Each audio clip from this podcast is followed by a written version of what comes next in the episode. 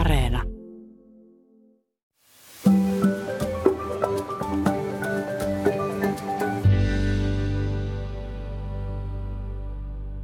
Mulla on jäänyt mieleen tällainen tapaus, kun eräs aika vaativissa johtotason tehtävissä oleva tuttu oli aivan työuupumuksen nujertava, ei nukkunut hyvin, koki koko ajan alisuoriutuvansa ja lähti sitten palautumaan tällaiselle firman virkistyspäivillä. Ja siellä sitten uima-altaassa lipuessaan huomasikin sättivänsä itseään.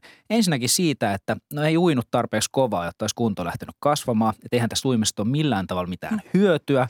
Ja sitten heti perään alkoi syyttelemään itseään siitä, että onko tästä lepäämisestäkin nyt pakko tehdä tällaista suorittamista. Et se sitten siitä rentouttavasta virkistyshetkestä. Uskomatonta, miten ihminen voi olla ankara itselleen. Noinko uupunut sitten puhuu. Tulee mieleen yksi tarina toisen tämänkertaisen vieraamme tietokirjailija Anni Erkon kirjasta, kun ilo katosi, miten jaksaisimme työelämässä paremmin. Siinä entinen oikeus- ja työministeri Jari Lindström kertoi, kuinka hän yritti sinnitellä suuren työmäärän alla ja ei ollut halukas ottamaan apua vastaan. Ei edes lounasta palavereihin, jotta olisi ehtinyt syömään kunnolla. Lopulta hänet pysäytti korkea verenpaine ja sairaalareissu. Ja nyt kun tätä uupumusteemaa on pohtinut, niin itse asiassa tosi moni on lähipiirissä kipuillut hyvin samanlaisten oireiden kanssa. Eikä nähnyt itsellekään mitenkään ihan täysin tuntemattomia ole. Juu, sama juttu. Että aika tarkkana saa olla, ettei kuluta voimavaroja loppuun.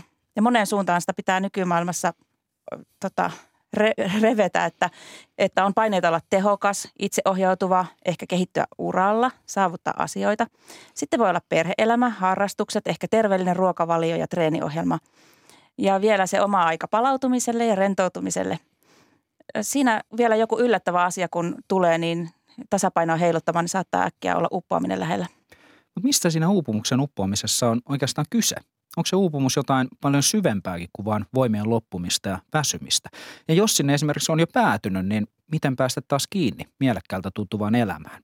Näitä kysymyksiä on meille avaamassa jos päivän toinen vieraamme uupumuksesta takaisin elämään teoksen kirjoittanut psykiatrian erikoislääkäri Juhani Mattila. Olet kääntänyt korvasi horisonttiin. Minä olen Hilkka Nevala. Ja minä Mikko Kurenlahti. Ihan alkuun Juhani Mattila. Miten määrittelisit uupumuksen? Mistä siinä on oikeastaan kyse? No, mä oon paljon asiaa miettinyt ja ajattelen niin, että sitä ei oikein pysty tarkkaan määrittelemään sen takia, että se on kuitenkin jokaisella ihmisellä erilainen. Helposti ajatellaan pinnallisesti, että joku on uupunut ja pitäisi hoitaa sitä uupumusta ja kysymys on aina ihmisessä, että oireita ei, ei pitäisi eikä kannatakaan hoitaa, vaan sitä ihmistä. Ja kysymys on... Mä olen sen käyttänyt sellaista termiä kuin, että itseunohduksen tila.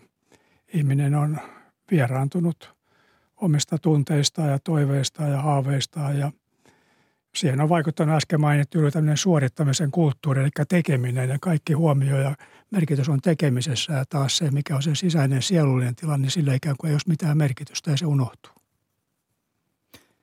Entäs Anni Erkko? Sinua on kiinnostanut erityisesti työuupumus. Mistä siinä on kyse ja mitä se sitten ihmiselle tekee?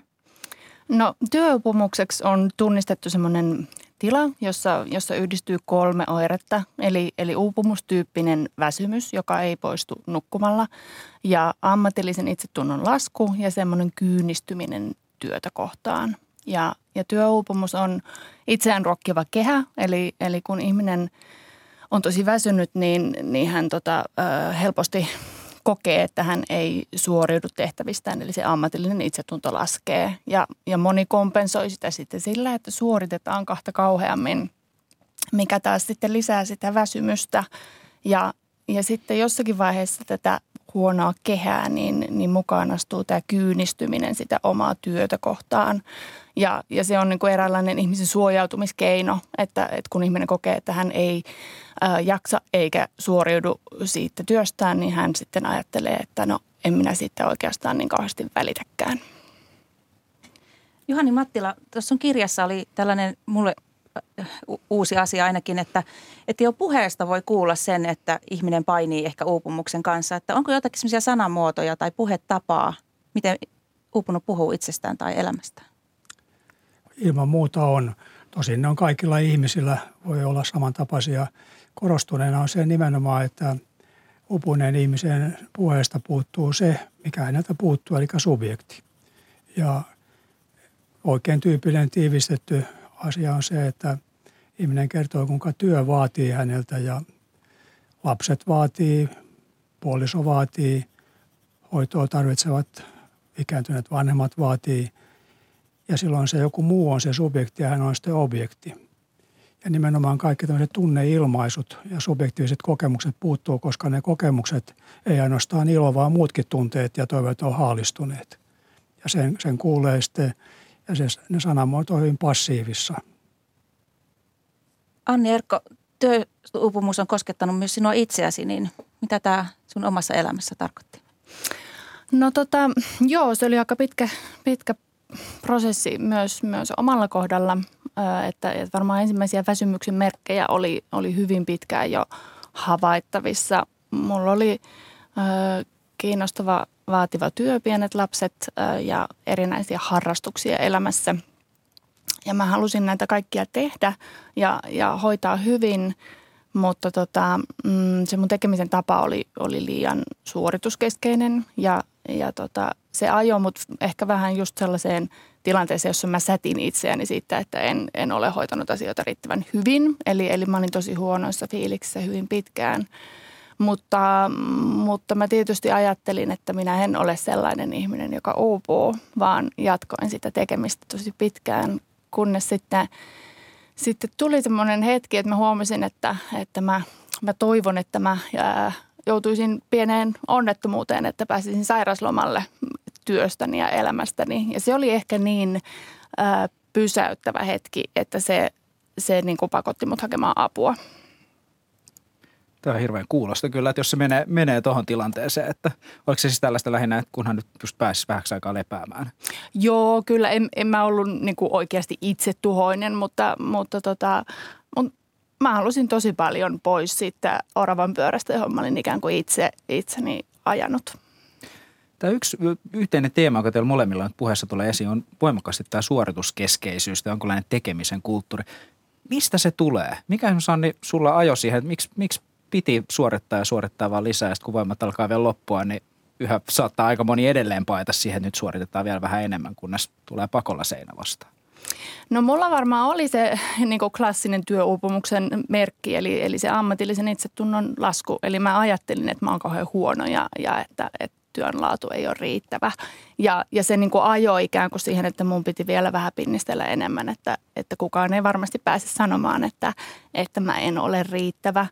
Siihen on varmaan paljonkin syitä. Mun oma tausta on semmoinen, että mulla on ollut vähän hankala lapsuus ja, ja mua on esimerkiksi koulukiusattu. Eli se on tavallaan luonut sitä semmoista ää, häpeää ja niin kuin näyttämisen halua, mikä on sitten aikuisena purkautunut vähän niin kuin väärillä tavoilla.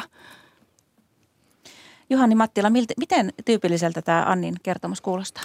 Tai kuulostaako tyypilliseltä? No kyllä. No, ehkä mä kiinnittäisin huomioon tuon sanaa tyypillistä, kun näistä mikään niin mun mielestä ei ole tyypillisiä, että, että jokainen uupunut on niin erilainen, että mistä siinä on kysymys, niin kyllä se on paljon arvotuksellista, jos ei vedä, vedä tota kovin yleistäviä olettamuksia. Ja samaten se toipuminen on hyvin ennalta vähän arva, arvaamatonta, että mistä se löytyy se, mihinkä mä nyt viittaan tässä oikeastaan se merkityksellisyys. Tuossa Anni puhui tästä kyynistymisestä, niin mä ajattelen sitä, että se on niin kuin merkitysten katoamista elämästä. Että ihminen kokee, että itsellään ei ole merkitystä, mutta lopulta kokee, että ei se työkään oikein anna. Sekään ei ole niin merkityksellistä. Mutta tuo, niin mä haluaisin tuohon väsymysasiaan vielä tuoda sen näkökulman, mitä mä oon miettinyt ja huomioinut, että mä itse ajattelen, että uupumus semmoisena, mitä mä sen näen, niin ei ole niinkään väsymysongelma, vaan ahdistus. Että ihminen kokee sen ahdistuksen väsymyksenä. Ja ainoa, mitä hän sitten toivoo, niin on se, että kun saisi kerrankin nukuttua. Ja hän ei tietenkään tajua sitä, että se unettomuus, niin eihän se ole mikään syy, vaan se on seuraus siitä samasta ahdistuksesta, josta kaikki hänen muutkin oireet ovat seurauksia. Miltä Anni kuulostaa, että jos uupumus ei olisikaan ollenkaan oikeastaan tämä niin voimien loppamista tai totaaliväsymystä, vaan pohjimmiltaan voidaan sanoa ahdistussairaus. Niin, musta tuntuu, että me, me lähestytään varmaan Juhanin kanssa tätä ongelmaa ikään kuin vähän eri kulmista, että, että mun kirjaan mä oon niin kuin keskittynyt nimenomaan työuupumukseen ja mä oon haastatellut työpsykologian ihmisiä ja, ja asiantuntijoita niin kuin työn kehittämisen puolelta ja siellä tavallaan se niin kuin tässä tutkimuskentässä se näkemys on hyvin vahva sen puolesta, että, että työuupumus on jotakin, joka on hyvin selkeästi määriteltävissä ja että se on myös sellainen, joka johtuu työstä. Eli se ei ole mielenterveyden sairaus, vaan, vaan se on työstä johtuva tila, johon ihminen ajautuu. Eli, eli ajattelen niin, että, että me, me ehkä puhutaan samasta ilmiöstä, mutta hieman eri kulmista. Tuo mä lisäisin ihan samalla. Minäkin ajattelen, että se ei ole mikään sairaus, vaan että jos on kohtuuttomia vaatimuksia, niin siihen, että voi huonosti, niin se on normaali luonnollinen reaktio. Että en ajattele, että sitä on, on varsinaisesti sairaus. Ja nimenomaan, jos on työopunut ihminen, tulee vastaanotolle, niin hänen puheessaan ja missään, niin siinä ei ole mitään poikkeavaa. Että ei voi huomata, ei hän ole masentunut, ei ole ahdistunut, ei ole mitään tämmöisiä, äh, sanotaan niin kuin esille tulevia psyykkisiä ongelmia. Sehän voi monesti tulla tosi yllätyksenä niin kuin työkavereillekin, että ajattelee, että, että miten niin sinäkö mukaan uupunut, että sä oot tosi iloinen ja, ja, ja aikaa saava ja kaikkea muuta. Että sitten yhtäkkiä suorilta jaloiltaan tivahtaa. Joo, se on just näin, että, että moni, moni uupunut on tosi taitava salaamaan sen tilansa, että, että mun kirjaan ne uupuneet, joita, joita haastattelin, niin he puhuivat kyllä siitä, että, että harva siitä tiesi mitään ennen kuin sitten oltiin jo täydessä pysähdystilassa. Tästä heräsi oikeastaan myös kysymys siitä, että kyllähän jos miettii, että vaikka että kaikkiahan meitä välillä ahdistaa tai väsyttää, niin mitkä on sitten semmoisia hetkiä tai oireita, milloin pitäisi itse herätä, että hei, tää ei, tälle täytyy tehdä jotain? Mitkä on semmoisia kuin uupumusoireita? No käytännössä, jotka hoitoon hakeutuu, niin ihmiset hakeutuu aivan liian myöhään hoitoon vasta siinä vaiheessa, kun tulee kognitiivisia oireita, esimerkiksi muistamattomuutta, keskittymiskyvyn ongelmia, aloitekyky heikkenee, että ilman muuta pitäisi paljon aikaisemmin huomata se oma pahaolonsa. Ja jos ajatellaan ahdistusta, niin ahdistus on ihmisen tavallisin tunne, siis epämääräinen paha olo, niin silloin alkaa miettiä, että mikä tämän takana oikeastaan nyt mahtaa olla. Tuosta työstä, niin mä siihen lisään sen, sen oman ajatukseni, että mun mielestä työ sinänsä, niin aika harvoin näin käytännön terapiatyössä osoittautuu ongelmalliseksi. Ei ole yleensä työn määräkään, vaan se on kaksi asiaa. Toinen, työpaikan ihmissuhteet on hyvin useasti se ongelma, joka ahdistaa. Ja siinä työssäkin, niin, niin kaikki mikä siinä työssä on, ei ahdista. Sen useasti on spesifisti, saattaa löytyä sieltä joku tietty asia ja useasti on niin, että se on joku asia ja yksityiskohta, mikä ihminen, minkä ihmisen kokee, että tämä ei ole mun hallinnassa, mä en osaa tätä. Ja kokee siitä huonommuutta ja jopa pelkoa, että se vaikea asia. Joillekin se on esiintymispelko tai joku uusi tietokoneohjelma tai mikä tahansa, joka ei ole sillä lailla hallinnassa, jota työntekijä haluaisi olevan, jotta hän saisi tyydytystä siitä työstänsä. Joo, toi oli itse asiassa myös mulle kirjaa tehdessä iso oivallus, että, että me pelkistetään työuupumuksi helposti niin, että se johtuu vain suur, liian suuresta määrästä työtä tai, tai liian suuresta määrästä harrastuksia tai, tai mitä nyt onkin, vaan, vaan itse asiassa ne syyt on aika paljon moninaisemmat, että, että kyse on, on niin kuin tilanteesta, jossa se kokonaiskuormitus nousee liian korkeaksi, ihmisen kantaa ja, ja ne syyt voi olla niin kuin tosi moninaisia, eli, eli liian suuri työmäärä voi olla yksi, mutta, mutta esimerkiksi liian pieni työmäärä voi yhtä lailla olla työuupumuksen syynä, eli, eli ihminen kokee, että hän ei ole tarpeellinen ja että hänellä ei ole mielekästä tekemistä ja alkaa ahdistua siitä. Ja, ja nimenomaan nämä niin kuin työpaikan ihmissuhteet, huono johtaminen, epä, epätasa-arvoinen kohtelu, niin, niin nämä kaikki voi yhtä lailla olla niitä työuupumuksen aiheuttajia. Eikä, eikä se ole vain sellainen ongelma, että koodarit, jotka koodaavat ää, seitsemän päivää viikossa, niin uupuvat. Minkälaiset ihmiset uupuu?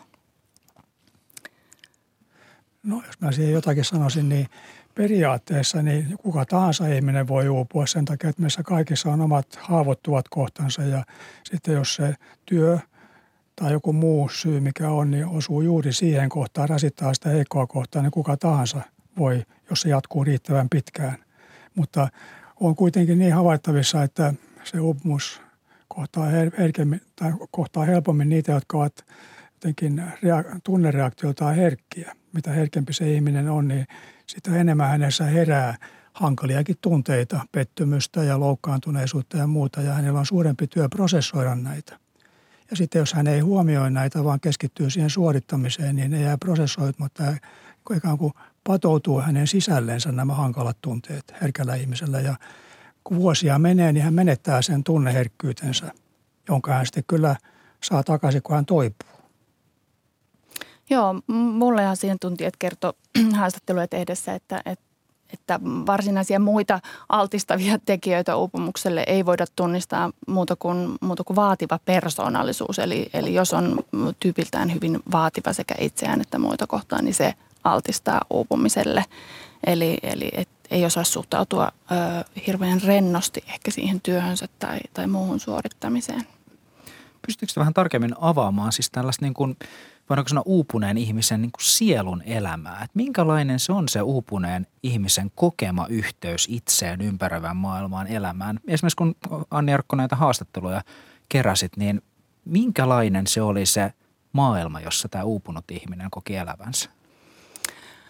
Äh, joo, mä haastattelin tosiaan yhdeksää työuupumuksen kokenutta ihmistä ja, ja se oli hämmästyttävän samanlainen se kokemus heillä kaikilla. Eli, eli se työuupumus eteni aika samoja, samoja ö, kehityssteppejä noudattaen. Ja tota, mm, kyllä se niin kuin nimenomaan lähti siitä semmoisesta, että, että sitä kuormitusta alkoi tulla liikaa, mutta ihminen ei suostunut lepäämään ja, ja he koki niin kuin hirveätä häpeää ja huonommuuden tunnetta siitä, siitä, että he eivät jaksakaan ja eivät suoriudu niin kuin ennen.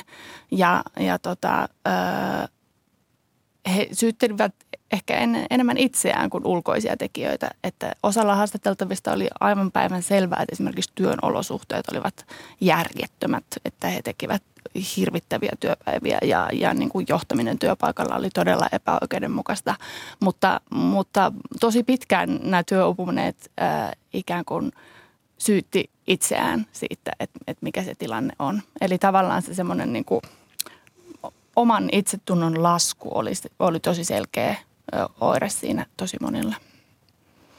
Tässä Juhani Mattila, jos aiemminkin jo mainitsit, että tämä liittyy sun näkökulmasta paljon niin kuin merkityksellisen elämän kysymyksiin, niin milla, millaista se elämä sitten on, kun merkitys katoaa? Mitä se oikeastaan tarkoittaa? No aika monet kuvaa sen esimerkiksi sillä, että värit on kadonnut elämästä tai sitten, että kaikki on tyhjää. Ja se on tietyllä lailla ahdistava, raskas kokemus, kaikki on tyhjää ja sitten yritetään hakea sitä merkitystä jostakin hyvinkin äärimmäistä seikoista tai sitten pakenee sitä alkoholiin.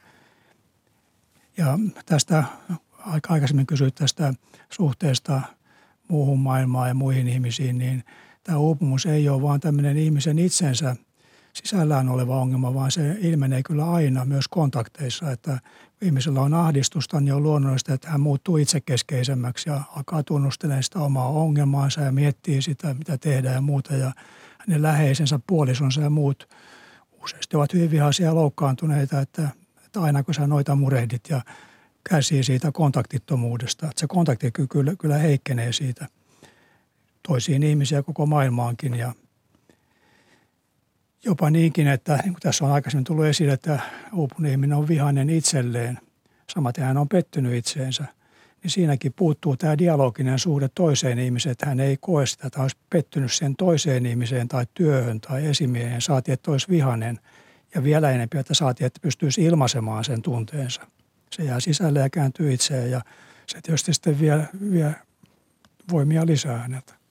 Tämä on äärimmäisen armottomalta kuulostaa tämä uupunut, niin kuin miten hän puhuu itselleen ja miten hän ajattelee itsestään ja miten hän dissaa itseensä. Kun, jos hän katsoisi samanlaista ihmistä niin kuin vieressä, niin varmaankin olisi ihan eri mieltä. Niin miksi ihmeessä hän on niin armoton tai miksi uupunut on niin armoton itselleen?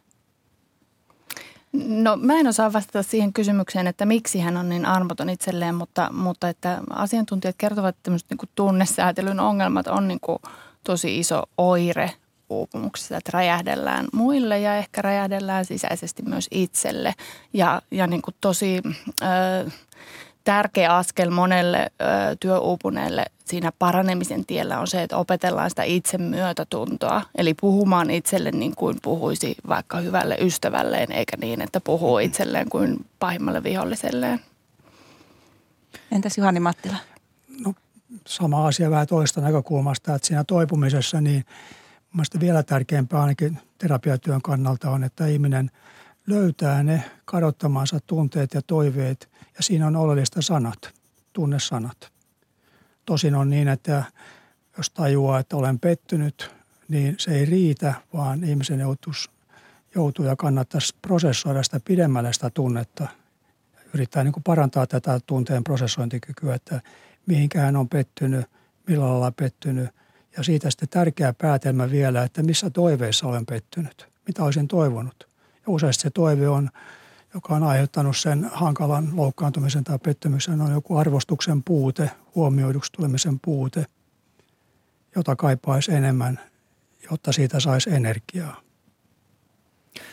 Huomaan tässä varsinkin, kun aiemmin mainitsin tyhjyyden, niin mulla, on, mulla jää varsinkin Anni Erkon kirjasta pyörimään siellä tämä kilpaurheilija, taitoluistelija Kiira Korpi totesi vähän samalla tavalla ää, näin, että pelottavinta siinä uupumisessa oli se, että sielu tuntui tyhjältä, mikä oli aika dramaattisesti asia, asia ilmastu, mutta kuvaa juuri tätä, tätä mitä molemmat, molemmat tässä sanotatte. Yksi mitä musta tuntuu, että mä oon paljon huomannut ihmisissä, joiden mä koen, että kamppailee paljon uupumuksen kanssa, on myöskin siis tämä, että aletaan aika paljon kyseenalaistaa sitä omaa uupumista ja nimenomaan, että onko tämä edes todellista. Onko tämä jotenkin niin kuin oikeasti tapahtumassa mulle vai olenko mä vaan esimerkiksi erityisen laiska ja saamaton. Että eihän tämä nyt oikeasta varmaan, eihän kukaan muukaan tässä uuvu. Onko tämä jotenkin hyvin tyypillistä?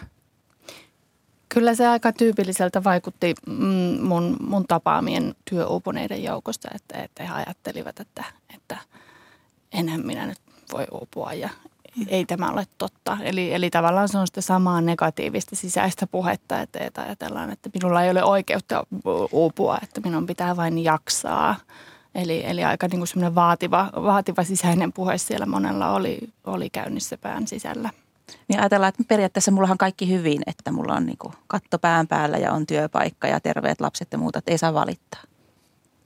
Sitten tuntuu toisaalta, että välillähän me käydään julkisuudessakin tätä samaa keskustelua, että puhutaan esimerkiksi työuupumuksesta, että no onko se nyt ihan todellinen tila vai onko se vain ihan tavallista väsymystä. Onko tämä hirveän vahingollista, että tällaista keskustelua käydään? No, no, no sikäli, että, että kun on uupunut tai yleensä mikä tahansa joku psyykkinen tunnehankaluus, josta ihminen kärsii, niin hän voi kokea siitä, että onko mä nyt riittävän arvokas ihminen, että mä voin pyytää apua ja onko tämä riittävän merkityksellinen ja sen takia se avun hakeminen – niin kuin aikaisemmin viittasin, niin viivästyy, ei ole ihme, että se viivästyy kymmenen vuotta.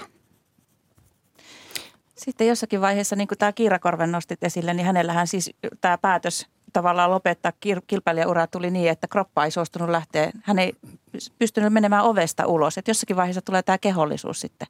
Keho päättää, että nyt loppu. Joo, se, se oli monella ollut se, johon, johon se suorittaminen sitten loppui, että keho kerta kaikkiaan kieltäytyi nousemasta sängystä tai, tai muuta semmoista.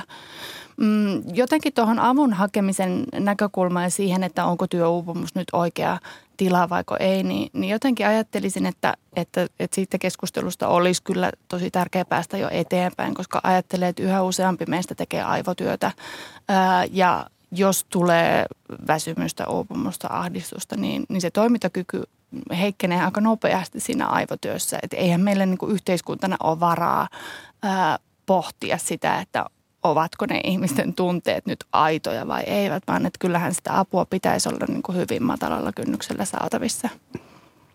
Koetteko te, että onko tämä muutenkin vähän vaikeaa, että aika pitkälti tunnutaan kehystävän ihan edelleen niin kuin yksilön ongelmaksi? Pitäisikö tämä olla paljon vahvemmin yhteisöllinen kysymys? Kyllä mun mielestäni, että se, kun se yleinen kulttuurista voi sanoa, että suorituskeskeinen kulttuuri ja materialistinen kulttuuri vallalla ja teknokulttuuri, joka painottaa tekemistä ja muuta. Ja tämä sun viittama just sielullinen taso, niin se jää syrjään koko aika. Että kyllä sitä tämmöinen ongelma on ole, olemassa niin kuin ihan yhteiskunnassa. Ja, ja tämä, pari esimerkkiä vaan tästä suorituskeskeisestä liiallista vaatimuksista, jotka ei ole yksilön ongelmia, niin sanotaan vaikka lukiolaiset. Aikaisemmin selvästi niin tiesi, että yliopistossa muutaman vuoden jälkeen opiskeltiin jotakin, jotka on nyt lukiossa. Ja tämä teknistyinen, minkä mä, mitä olen paljon ihmetellyt, niin, niin on, kun menee psykiatrille tai johonkin keskukseen, niin, niin siellä ei sitä sieluista puolta tutkita, vaan siellä on kyselykaava, jota ruksitaan sitten ja siellä lasketaan pistemääriä. Jos pistemäärät on näin ja näin, niin sitä tulee kemiallinen hoito, sitä ja sitä kemiaa. Ja ihmeellistä kyllä, niin psykologian pääsykokeissa niin tärkeintä on matemaattinen päättelykyky, tilastotiede. ja sielullisuudesta ei kysytä yhtään mitään, ymmärtääkö mahdollinen opiskelija siitä yhtään mitään, mutta hänen täytyy opettaa tilastomatematiikkaa. Että tämmöinen teknisyys on hyvin vahvaa ja samaten niin kuin psykiatrian alalla niin tehdään aivotutkimusta, ei sielullista tutkimusta. Niin eikö aiemmin siis puhuttu nimenomaan sielutieteistä? Nimenomaan. Joo, mä oon samaa mieltä, että ei, ei työuupumus ole yksilön ongelma, vaan, vaan kyllä se on niin kuin työpaikkojen ongelma ja, ja yhteiskunnan ongelma. Että mm, ei ihmistä voi lähettää joogaleirille ja, ja olettaa, että hän sitten jaksaa sen jälkeen paremmin, jos työpaikan olosuhteet ovat sellaiset, että siellä ei jaksa. Eli, eli tavallaan, jos yksikin uupuu työpaikalla, niin on tosi tärkeää, että, että siellä työpaikalla ryhdytään pohtimaan, että mistä tämä johtuu, mitä tekijöitä meidän, meidän yrityksessä on sellaisia, jotka johtavat siihen, että ihmiset eivät jaksa. Eli, eli se ilmenee yksilöissä, mutta, mutta yksilö ei pysty yksin niitä kuormittavia tekijöitä poistamaan elämästään täysin. Joo, mä tuohon lisäisin sen, että nimenomaan tämmöinen herkimmin reagoiva ihminen on se indikaattori, että jolloin on syytä lähteä selvittelemään niitä. Mutta pieni kommentti tuohon aikaisempaan, kun sä puhuit tästä, että ihminen tekee aivotyötä, niin kuin tekeekin, niin se ongelma on siinä, että häneltä jää tekemättä se tunnetyö, mitä, mitä se työ ja ne asiakassuhteet ja muut herättää siinä. Ja, ja sitten kun menee kotiin, niin sitten ei myöhemmän kääntää, niin se jää prosessoimatta se tunnepuoli ja se jää vain tälle intellektuaaliselle tasolle. Joo, monet asiantuntijat puhuu siitä, että meidän pitäisi niin kuin työpaikoillakin paljon enemmän puhua tunteista, joita työ herättää ja, ja siitä varsinkin niistä negatiivisista tunteista, mutta myös sitten niistä positiivisista tunteista, että, että se lisäisi sitä ihmisten hyvinvointia työssä ja myös tavallaan toisi sen aikaisemmin pintaa, jos niitä negatiivisia tunteita alkaa työyhteisössä liikaa kertyä. Joo, nimenomaan silloin se ongelma ei välttämättä ole ne tunteet, vaan se, että niistä ei puhuta. Ne joudutaan torjumaan ja ihminen itsekin alkaa torjumaan ne ja patoamaan ne sisälle. Ja silloin hän ei tiedosta niitä ahdistuksia eikä muutakaan, vaan tiedostaa sitten loppuksi vähän niin kuin epämääräisen tunteen, tämän uupumuksen. Ja tuohon aikaisempaan, kun oli tästä, että miten, mitä se ilmenee niin kuin kehollisesti, niin mä oon itse sitä miettinyt siltä kannalta, että kun tunteethan on psykosomaattisia aina, niin uupumuksen oireyhtymästä kärsivä niin voi nimenomaan alkuun valittaa fyysisiä vaivoja, jotka on hyvinkin moninaisia, joita tutkitaan jossakin tapauksessa useita vuosiakin. Ja mitä ne ei löydy, niin ne ei ole erilaisia tunteen somatisaatioita, vaan ne on sitä tunnetta, sen tunteen somaattinen puoli. Ja ongelma on, että tämä mentaalinen, sielullinen puoli jää käsittelemättä ja kehittymättä. Se jää niin kuin tyhjäksi. Jos ajattelee nyt tätä korona-aikaa ja sitten on tämä ilmastonmuutos ja sitten on tätä sodan uhkaa ja kaikkea muuta tällaista niin kuin kauhean isoa, niin masentaako se ihmisiä? Aiheuttaako se uupumista? Onko tämmöiset suuret yhteiskunnalliset asiat?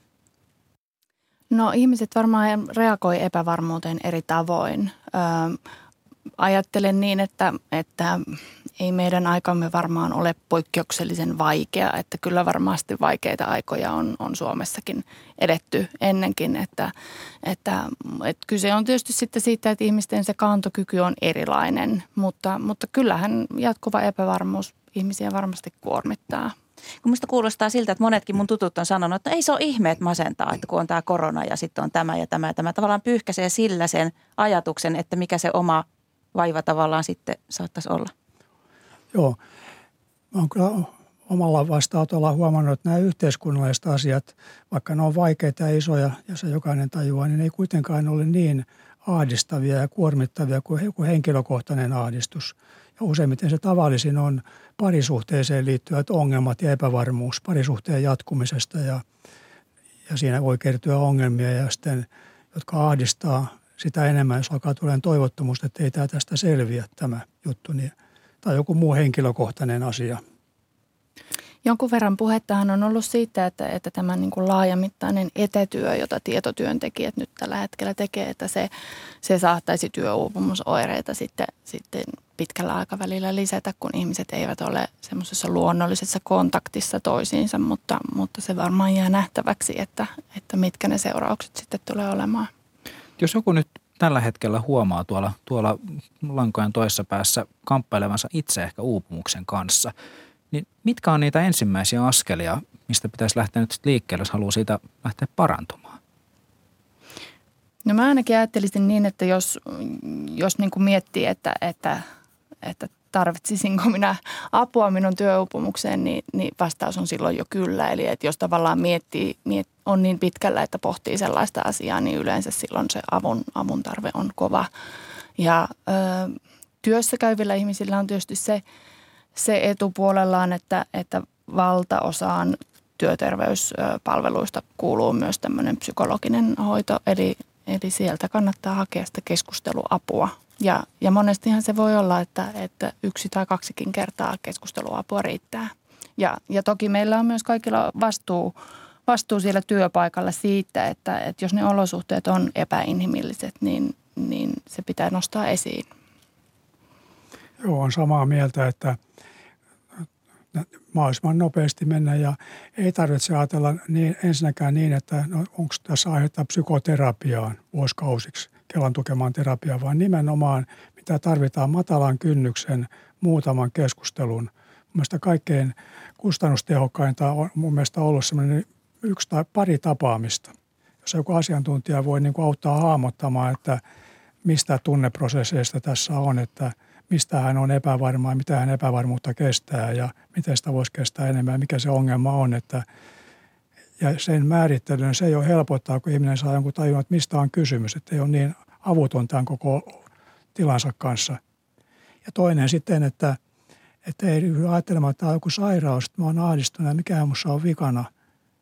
Vaikka useimmat kyllä helposti alkaa ajattelemaan, että mulla on Alzheimerin tauti, kun mä en muista ja mennään tutkimuksiin ja se vaan lisää sitä ahdistusta. Että pitäisi olla siinä näin psykologistikin matala kynnys, ettei siihen liittyisi mitään stigmatisaatiota eikä häpeää, vaan että olisi luonnollista keskustella jonkun kanssa sitoutumatta mihinkään terapioihin. Tässä on se ongelma, että ainakin Kelan suhteen, mitä olen viimeksi sieltä kysynyt, niin kaikki lausuntoihin, joissa Kela-terapiaa annetaan, niin täytyy olla diagnoosit ja numerot. Mä en ole ihan varma, että onko siitä sitten mitään loppujen lopuksi hyötyä niistä. Tuohon kommentoisin vaan, että ainakin omalla kohdallani, niin, niin jo se ensimmäinen kohtaaminen työterveyspsykologin kanssa oli jotenkin kauhean käänteen tekevää ja helpottavaa. Että et jo se, että et mä, mä oon jonkun ihmisen luona, niin kuin tunnustan sen tilani, että et mä en enää jaksa, niin, niin se niin kuin jotenkin jos hysäsi sen niin kuin paremmalle ää, tielle sen oman kehityksen. Että se ei ollut enää sitä umpikujassa olemista, vaan, vaan silloin oltiin niin kuin aktiivisesti jo tekemässä asialle jotakin. Mitä sun omalla kohdalla, Anni Erkko, tämä lopullinen toipuminen siitä työuupumuksesta, niin minkälaisen prosessin se sitten vaati? Mitkä oli niitä keskeisiä askelia ylipäätään, kun sille tielle lähdit? Joo, no tota, mä tosiaan hakeudun työterveyspsykologin luo ja, ja tota, häntä rupesin sitten tapaamaan muutamia kertoja. Ja tota, hän, hän ehdotti mulle sairauslomaa, mutta, mutta en halunnut sitä ottaa, koska ajattelin, että olen niin korvaamaton työntekijä, että en voi jäädä työstäni pois. Mutta tota, me sitten ruvettiin hänen kanssaan keskustelemaan, että mitkä asiat mua kormittaa ja mistä tämä, tämä johtuu, tämä mun suorittaminen. Ja, ja sitten hän aika nopeasti ää, ehdotti minulle, että, että voisi olla järkevää hakeutua psykoterapiaan keskustelemaan siitä, että miten se mun niin kuin, ää, lapsuuden tausta ja muut on niin kuin, johtanut semmoiseen tietynlaiseen käyttäytymiseen ja purkamaan sitten niitä käyttäytymismalleja. Ja, ja niin minä sitten tein ja, ja se, se oli kyllä hyvä, hyvä ratkaisu. Eli, eli sitten äh, hakeuduin tämmöiseen nimenomaan Kelan terapiaan, jossa, jossa rupesin sitten läpikäymään niitä omia käyttäytymismalleja, taustoja ja muita ja opettelemaan toimimaan paremmin. Ja, ja ainakin mun kohdalta se oli aivan niin kuin käänteen tekevä päätös mun koko elämälle, että, että jotenkin se, ää, että oppi toimimaan uudella tavalla, niin, niin se niin kuin, mm, oli tosi hyvä päätös. Ja se oli ehkä sellainen, joka varmaan kantaa aika pitkälle, että, että mun on vaikea kuvitella ajautuvani enää siihen samaan tilanteeseen, koska mä olen oppinut tavallaan uusia tapoja toimia. Mitä ajattelet, Juhani? No tuossa oli hyvä, että... Että tuota, ensinnäkin se, että jos mahdollista vaan, niin ajatellaan, että just sairasloma ja loma, kun se on ahdistusvaiva, niin se loma ei se korjaa mitään. Vaikka joku voi olla sairaslomalla kuukaudesta toiseen ja se ennuste koko aika huononee. Se työhön paluu on aina vaikeampi jokaisen kuukauden jälkeen. Ja varsinkin sitten, jos on vielä joku lääkitys siinä, se vaan siirtyy. Että onnellisesti kävi, että löytyi tämä terapia, lähdetään niin kuin avaamaan näitä, näitä ongelmia. Ja jos se ensimmäinen käynti, niin siinä on oleellista se, että se uuvuttavin kokemus on se, että ei ole toivoa, ei uskoa mihinkään parempaan. Sitten jos on tapaaminen ja joku ymmärtää sitä, niin se herättää joku sellaisen uskon tulevaisuuteen ja antaa, antaa voimia päästä siitä umpikujasta eteenpäin. Joo, ja sitten jotenkin ajattelisin se, että mitä Juhanikin tuossa aiemmin jo sanoi, että, että, että siitä stigmatisoinnista olisi tosi tärkeää päästä eteenpäin. Että, että tavallaan mielenterveys tulisi kyllä ajatella samalla tavalla kuin kaikki muukin terveys, että se niin kuin elämän aikana aaltoilee ja on erilaisia vaiheita, että jolloin, jolloin ollaan vähän heikommassa kunnossa ja sitten ollaan vaiheita, jolloin ollaan paremmassa kunnossa. Eli että ei niin, että jos olet kerran masentunut tai uupunut, niin se leimaa sinua koko loppuelämäsi.